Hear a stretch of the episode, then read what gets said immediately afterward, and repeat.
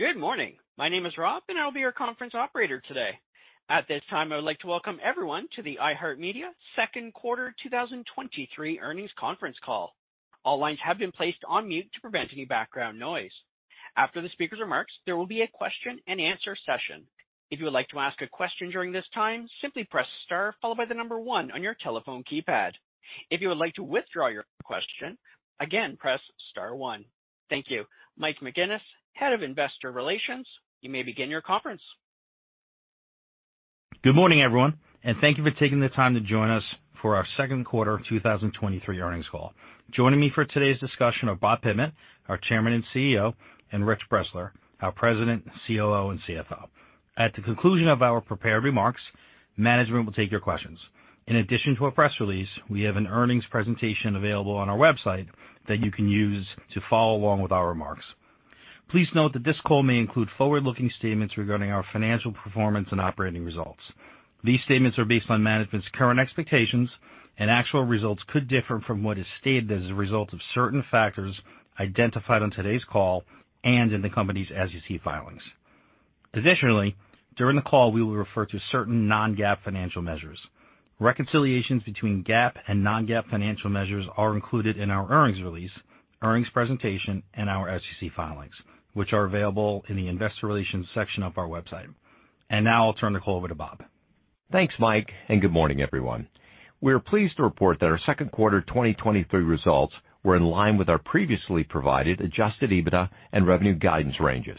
The signs of improvement in the advertising marketplace that we called on in our first quarter call have continued, and we're seeing indications of improving macroeconomic trends, which we expect to have a positive impact on us in the second half of the year. And Similar to what you've probably heard from others, we expect most of that positive impact in Q4. While we're carefully monitoring these improving macroeconomic conditions, we're also continuing our expense management work. These actions and the work we've done over the past couple of years to make our organization more efficient, have allowed us to be resilient during this recent period of advertising softness. These actions have also freed up additional capital that enabled us to continue reducing our highest cost debt at advantageous prices, while also continuing to reinvest in our high-growth areas like podcasting. The continued positive performance of our Digital Audio Group, led by our podcast business, and the significantly improved relative performance of our Multiplatform Group during this soft advertising period compared to the last downturn in 2020, are encouraging metrics for us. Additionally, while the advertising environment remains challenging in the short term, we note that there are some opportunities that iHeart is uniquely positioned to take advantage of. Linear TV's viewership continues its precipitous decline. The Hollywood labor strikes have already had an impact on content distribution and will likely have an impact on future content creation, both of which could have a negative impact on video audiences. And there's an ongoing and well-publicized upheaval in social media platforms. These opportunities, along with the important and first-of-its-kind Dentsu study about the audio sector that just came out last week, clearly demonstrate the unique and powerful impact of audio, including both podcasting and radio, and creates maybe the best environment we've had to make our case to advertisers and their agencies about the power and value of audio media with radio and podcasting at the forefront. With that backdrop, let me take you through some key financial results of the quarter. In the second quarter, we generated adjusted EBITDA of $191 million, slightly above the midpoint of the guidance range we provided of $180 million-$200 million, and more than double the adjusted EBITDA we generated in the first quarter.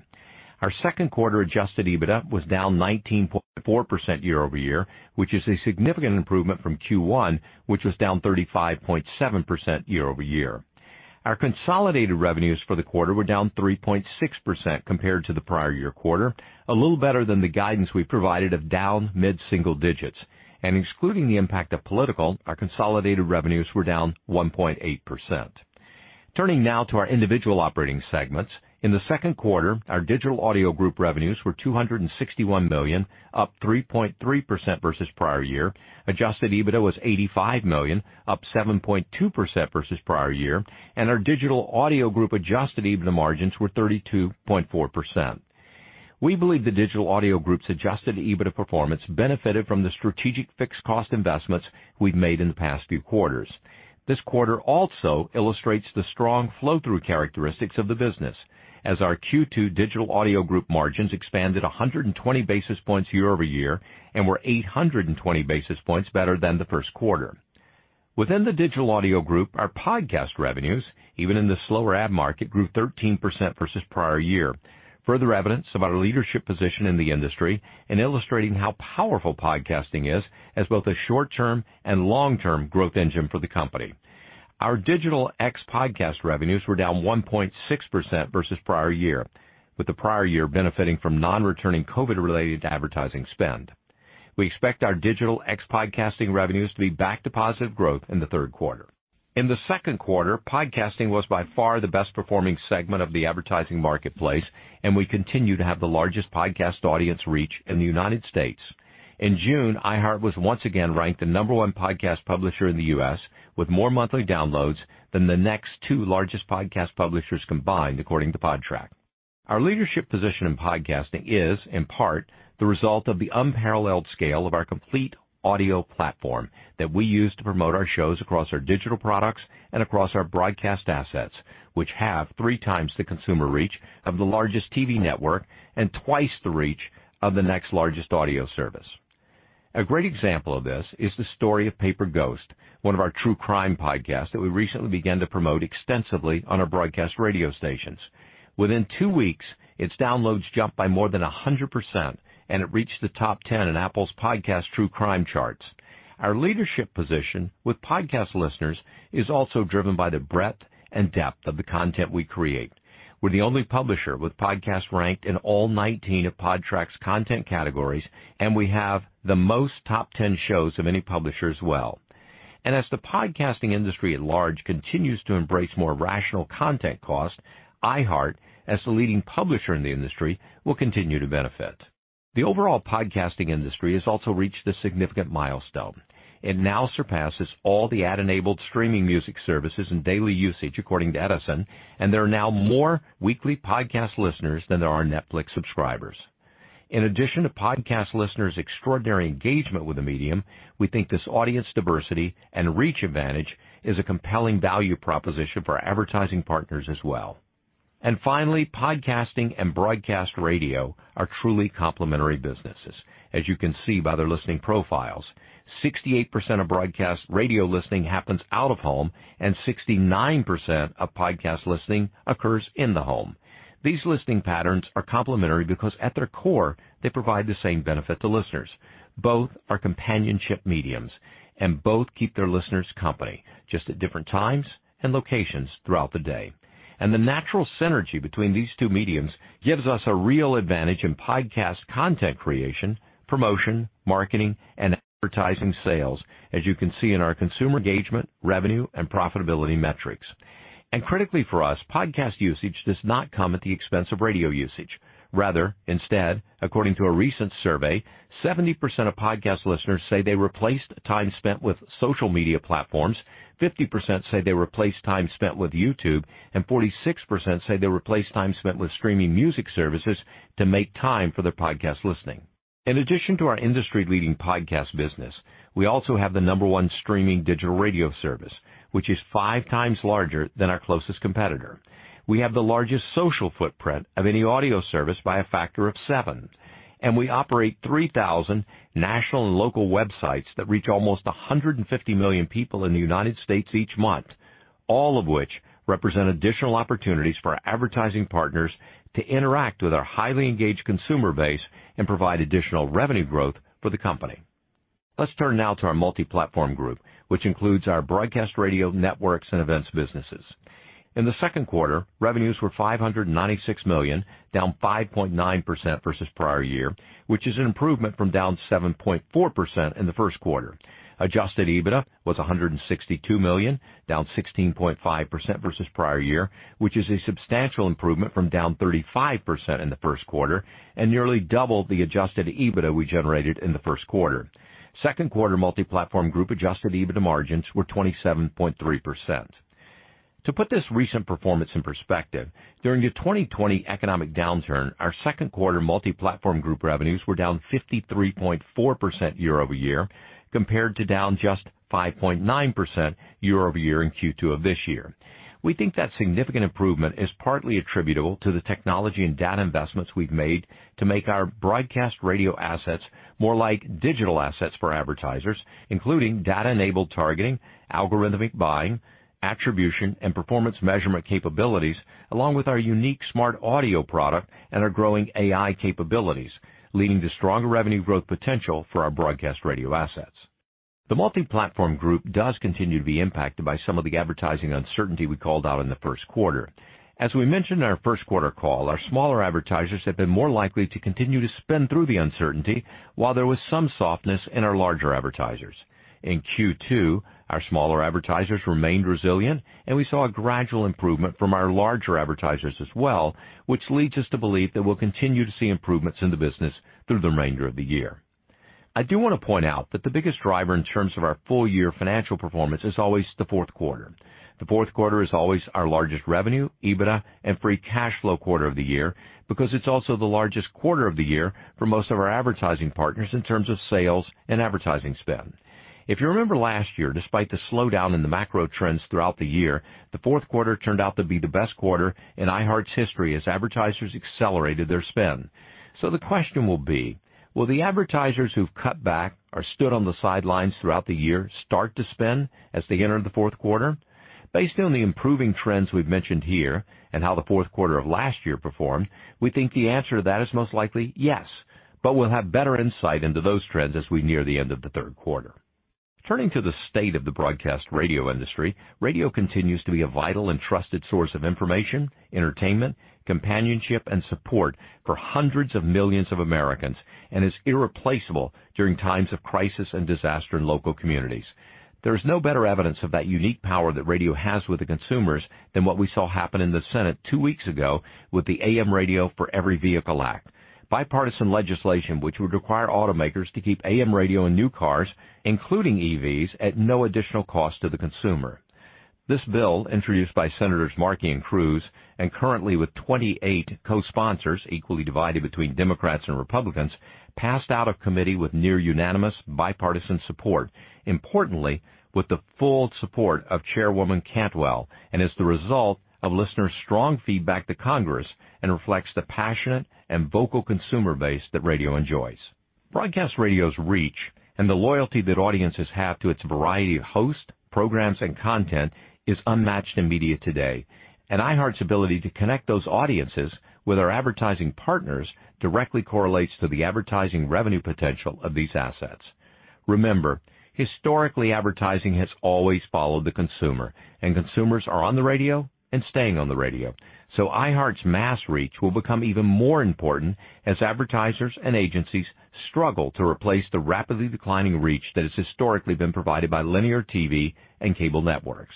As a reminder, CBS, the largest TV network, has seen its consumer reach cut in half since the early 2000s, while iHeart's broadcast radio consumer reach grew over the same period and now reaches an audience almost twice the size of CBS. And critically, for our advertising partners, streaming video services have been unable to compensate for the decline in linear TV reach, which again highlights the opportunity we have before us. Now, we know some are asking if broadcast radio is a revenue and earnings growth platform for the company or if it's a declining business that digital must compensate for. Let me be clear. While it will likely advance at a lower growth rate than our digital business, we feel certain broadcast radio will provide long-term sustainable revenue and earnings growth for iHeart. Before I turn it over to Rich, I want to leave you with this final thought. As we look to the back half of 2023, we know we're up against some tough year-over-year comps as the second half of 2022 benefited from a very strong midterm political cycle as well as some non-returning COVID-related advertising. But with the actions we've taken to improve our operating efficiency, in combination with the gradual improvement we're seeing in the advertising marketplace, we believe we'll see a continued quarter-over-quarter sequential improvement. This will also help position us for a strong 2024, which as a reminder, is also a presidential political year. And now I'll turn it over to Rich. Thanks, Bob. As I take you through our results, you'll notice that, as Bob mentioned, we slightly exceeded our previously provided guidance for the quarter. Our Q2 2023 consolidated revenues were down 3.6% year-over-year, a little better than the guidance we provided of down mid-single digits. and excluding the impact of political, our consolidated revenues were down 1.8%. Our consolidated direct operating expenses decreased 2.8% for the quarter. This decrease was primarily driven by cost savings initiatives, including reduced compensation expense and lower digital royalty fees, which in the prior year quarter benefited from the settlement of amounts related to prior periods. This decrease was partially offset by the increase of certain expenses tied to the growing digital revenues, including third-party digital costs and production costs. Our consolidated SG&A expenses increased 3.9% for the quarter, primarily driven by higher variable compensation expense and higher bad debt expense, partially offset by lower sales commissions. As a reminder, we paid minimal bonuses to our employees last year. We generated a second quarter GAAP operating loss of $897 million compared to operating income of $83 million in the prior year quarter. Included in our GAAP operating loss was the impact of a $961 million non-cash intangible impairment related to our FCC licenses and goodwill. If you recall, when we emerged from bankruptcy in May of 2019, when the macroeconomic environment was much different than it is today, we applied fresh start accounting, which resulted in a significant write-up of our intangible assets. We revisit and evaluate our intangible asset valuations each year using analysis which incorporate, among other things, consideration of the current macroeconomic conditions, current interest rate levels, current equity and debt valuations in the marketplace. These key factors have shifted substantially over even the past couple of years, driven in part by the Fed's sharp interest rate increases. Incorporating these updated factors into our analytical review results in an adjustment to the book value of our intangible assets. Our second quarter adjusted EBITDA was $191 million compared to $237 million in the prior year quarter, and slightly above the midpoint of the guidance range we provided of $180 million-$200 million, and more than double the adjusted EBITDA we generated in the first quarter. Turning now to the performance of our operating segments. And as a reminder, there are slides in the earnings presentation on our segment performances. In the second quarter, Digital Audio Group revenues were $261 million, up 3.3% year-over-year, and they comprised approximately 28% of our second quarter consolidated revenues. Digital Audio Group adjusted EBITDA was $85 million, up 7.2% year-over-year, and our Q2 margins also improved year-over-year to 32.4%. Within the Digital Audio Group are our podcasting revenues, which grew 12.9% year-over-year, and our non-podcasting digital revenues, which were down approximately 1.6% year-over-year, reflecting non-returning COVID-related advertising spending in the prior year. And, as Bob said, we expect to be back to positive revenue growth for our digital ex-podcasting revenues in the third quarter. As anticipated, in the second quarter, we continued to see improvements in our Digital Audio Group EBITDA flow-through and EBITDA margins. And in the long term, we continue to believe our Digital Audio Group should be a 35% adjusted EBITDA margin business. Multiplatform Group revenues were $596 million, down 5.9% year-over-year. Adjusted EBITDA was $162 million, down 16.5% year-over-year, and nearly double the adjusted EBITDA we generated in the first quarter. Multi-Platform Group adjusted EBITDA margins also improved sequentially to 27.3%. Audio and Media Services Group revenues were $66 million, down approximately 7% year-over-year, and adjusted EBITDA was $18 million, down from $22 million in the prior year. Excluding the impact of political in the prior year quarter, Audio and Media Services Group revenues were up 2.4%. At quarter end, we had approximately $5.2 billion of net debt outstanding, and our total liquidity was $585 million, which includes a cash balance of $165 million. Our quarter-ending net debt to adjusted EBITDA ratio was 6x. We remain committed to our long-term goal of a net debt to adjusted EBITDA ratio of approximately 4x. As highlighted on past calls, we have no material maintenance covenants and no debt maturities until mid-2026. In the current macro environment, this type of debt profile positions us to be both resilient and opportunistic in responding to debt market developments. In Q2, we repurchased $80 million of the principal balance of our 8 3/8 senior unsecured notes at a meaningful discount to their par value, generating both earnings and free cash flow accretion. This brings our total repurchase of these notes to $430 million, reducing the outstanding amount from 1.45 billion to approximately $1 billion, and results in aggregate annualized interest savings of approximately $40 million. We monitor market conditions, and as opportunities arise, we will continue to improve and optimize our capital structure. In the second quarter, we generated $39 million of free cash flow, including the impact of $5 million of real estate asset sales. While our free cash flow conversion this quarter was lower than we had anticipated, this was largely driven by the timing of collections, which will reverse themselves in Q3. We had over $30 million of billings from a few customers that were due towards the end of June that we received on July 5th. These are not bad debts, just certain customers holding payments a bit longer. As Bob mentioned earlier, we expect to generate positive free cash flow for each subsequent quarter in 2023, with a significant amount expected to be generated in the fourth quarter. I want to turn now to our outlook for Q3, as well as some thoughts on the full year in 2024. We expect our Q3 2023 revenues to be down mid-single digits and down low single digits, excluding the impact of political revenue. Revenue for the month of July was down approximately 5%. Turning to the individual segments, we expect Multiplatform Group revenues to be down high single digits. Excluding the impact of political, we expect Multiplatform Group revenues to be down mid-single digits, with the revenue slightly higher than Q2 revenue. We expect Digital Audio Group revenues to be up mid-single digits, and we expect Audio Media Services revenues to be down in the high teens or down low single digits, excluding the impact of political. Turning to adjusted EBITDA, for Q3 2023, we expect to generate consolidated adjusted EBITDA in the range of $195 million-$205 million. I want to comment on the following items affecting free cash flow.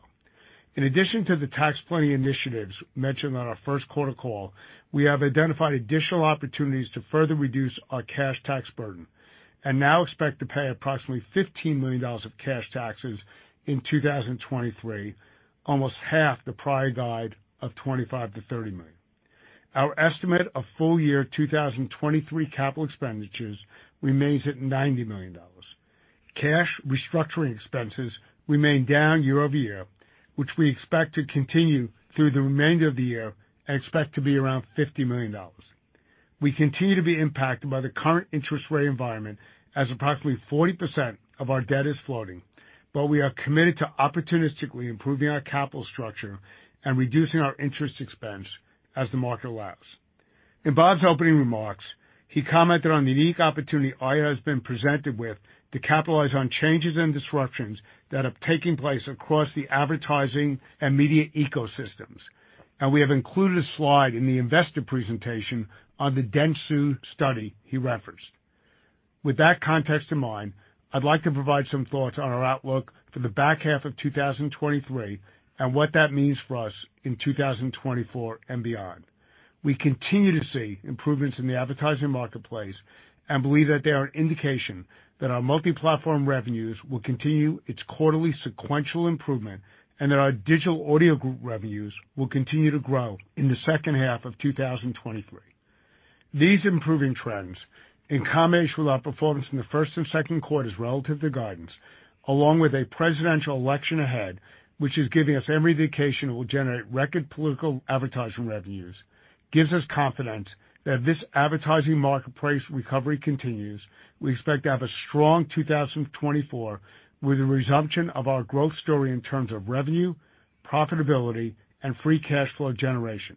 And of course, this growth will increase our ability to continue to improve our capital structure. We remain committed to driving shareholder value through our rigorous allocation of capital, identifying additional cost savings opportunities, utilizing new technologies to expand our product offerings, and improving our operational efficiency. And finally, on behalf of our entire senior management team, Bob and I want to thank our team members who work to deliver for their communities and for iHeart every day. Now we will turn it over to the operator to take your questions. Thank you. At this time, I would like to remind everyone, in order to ask a question, press star, then the number one on your telephone keypad. And your first question comes from the line of Steven Cahall from Wells Fargo. Your line is open. Thank you. Um, maybe to start off, we've heard a lot over the last couple weeks about some of the differences going on in local versus national.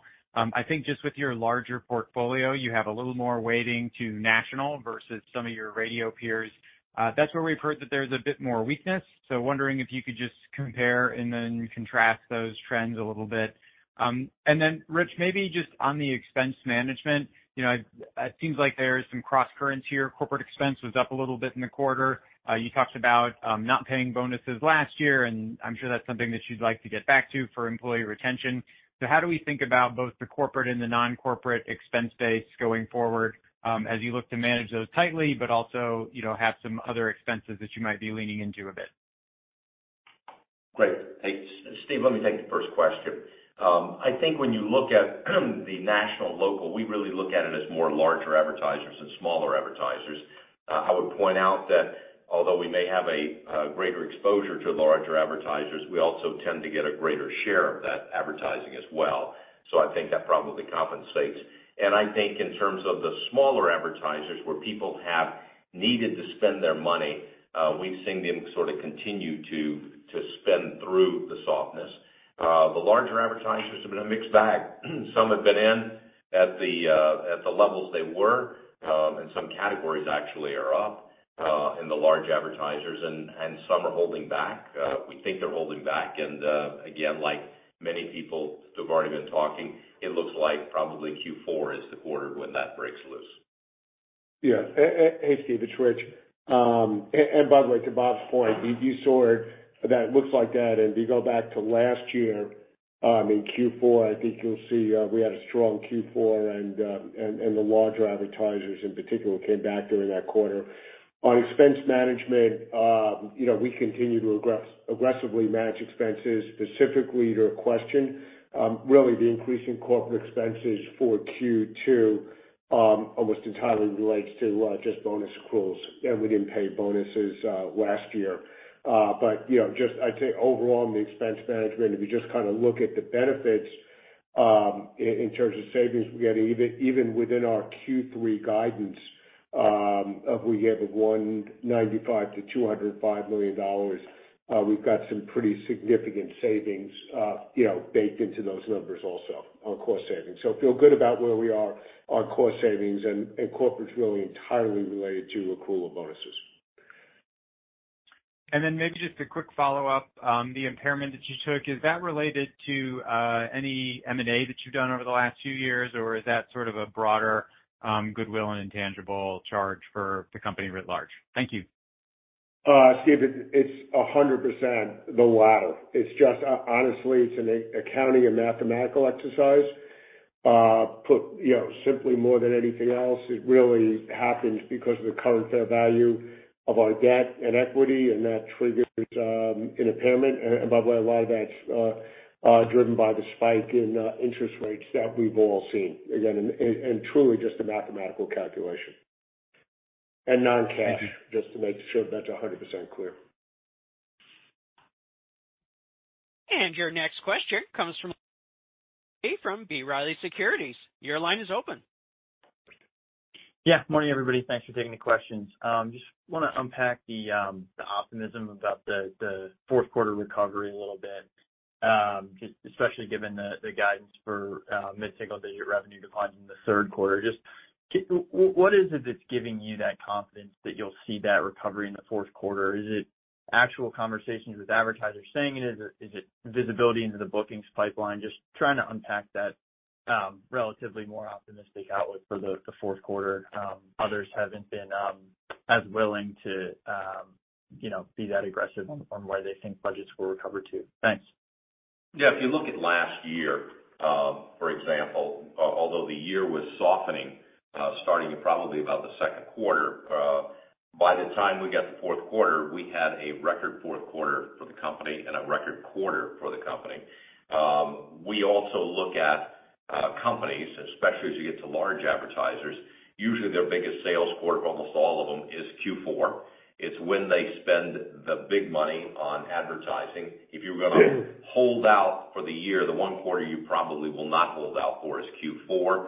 And as we've had conversations with advertisers as well as looking at historical trends, we feel confident that, you know, Q4 certainly is gonna be much stronger. I think the question is how much stronger? Yeah.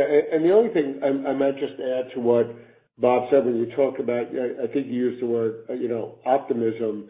I think if you just look at, I think, you know, Q uh Q1, we did about $811 million of revenue as a company. Q2, just look at sequential improvement. Uh, we just announced uh, 920. If you kind of look at the our overall guidance for Q3, that would lead you to about $940 million.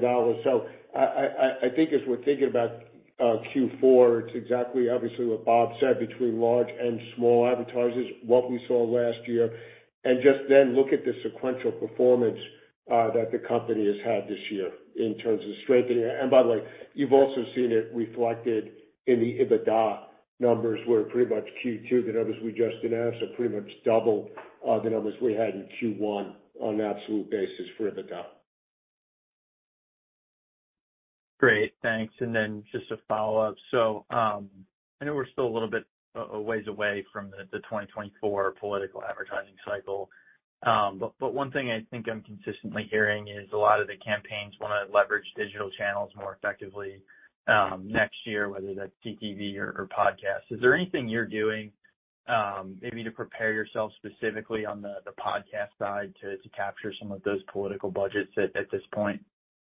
Well, look, we are uh, not only on podcasting, but on our broadcast radio as well.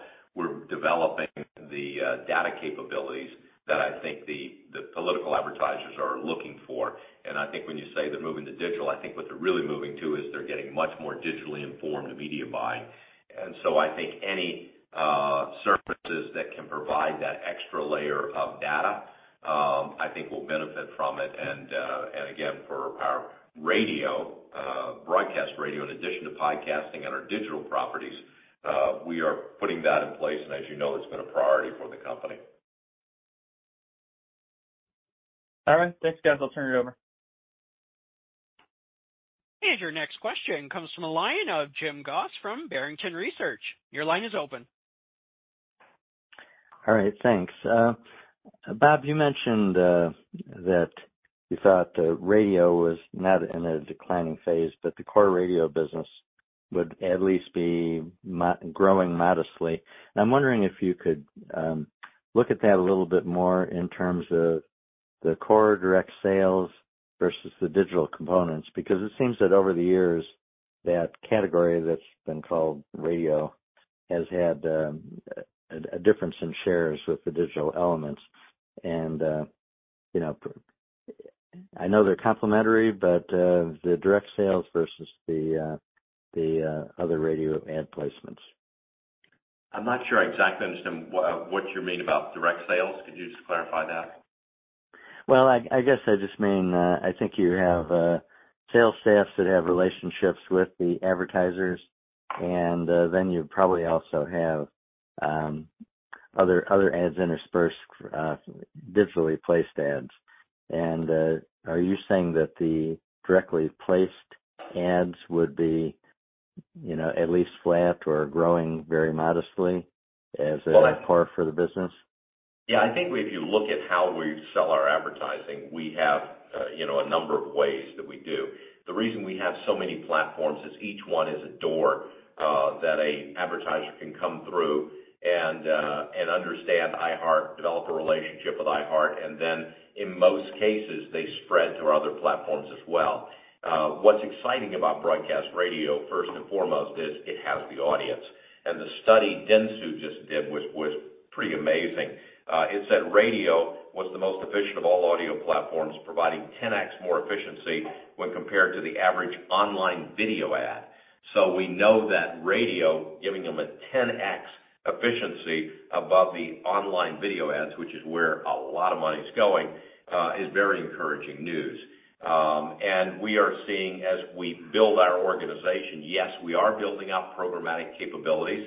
You know, your point about buying, I assume that's what you mean by buying directly, that advertisers will be able to go in and they basically self-service, uh, buy what they want to off our platforms, and we will append data to that or allow them to append their data to it, uh, which will make it, again, more valuable, more usable. We also have a group that deals just with the clients, uh and the major clients, and we're really marketing partners there, looking for marketing solutions. Uh, although it's bought as media, uh, in these discussions, it's not a media discussion, it is uh, a marketing discussion. And again, having the platforms we do and having the unique scale we do, twice the reach of the biggest TV network, twice the reach of the next largest audio service, gives us the opportunity to do things others can't.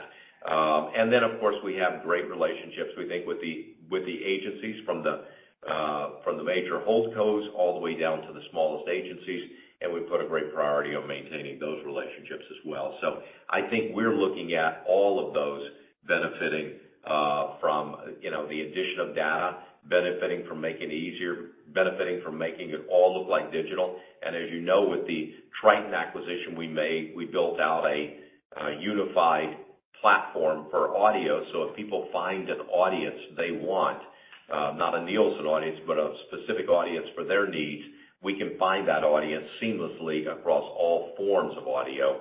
And we again think that uh, is a big boost to broadcast radio as well, having it added to that uh, array. Yeah. And by the way, just one last uh, point I might add from a performance standpoint and a numbers standpoint. You did see that, you know, we were down. If you look at sequential performance for MPG Group uh during this year, we were down 5.9% this quarter. Um and in Q1, we were down, the MPG Group, Multiplatform Group, was down a little, 7.4%. So one of the things we said in terms of tracking and looking at our progress, um for the outlook and everything Bob just said, is look at the sequential improvement um in MPG, Uh, and also look at double uh, the EBITDA number, um, you know, in terms of the performance. And by the way, if you go back to 2020, um, in terms of coming out of that period of time in the pandemic and obviously dramatic economic slowdown, um, Q2 was down over 50% uh, compared to Q1 of the prior year. So again, just all the data points show significant improvements in our overall performance in Multiplatform Group, Um, as a result, as Bob said, to the sales force and the access we have bringing to the marketplace. Okay. And one other thing, and this might be implicit somewhat in what you've just been saying, but does the complementary nature of radio and podcasting that you've pointed out between in-home and out-of-home uh, enable a cross-selling in certain categories or the local national blend, uh, you know, and do the same salespeople address both, or are there specialists that might uh, do one versus the other? Yeah, we do have some specialists, but as you know, we have built an organization a number of years ago that any seller anywhere can sell anything. Built out the technology tools to support them in doing that. So that allows us to, some people call it bundling, but allows us to put together the right marketing mix for an advertiser. And you're right, uh, podcasting is much more significant in home in terms of its overall usage and uh, radio out of home. So putting those two together gives us a uh, sort of a 24-hour opportunity with that consumer and uh, and is of great value. All right. Thanks. Appreciate it. And thank you for your help today. Thank you all. Well, you know, on behalf of uh, Bob, myself, uh, uh, the rest of the management team, thanks everybody for listening to the iHeart story. We're all available, and Mike McGuinness, for any questions you have on follow-up, and appreciate everybody's time. This concludes today's conference call. Thank you for your participation. You may now disconnect.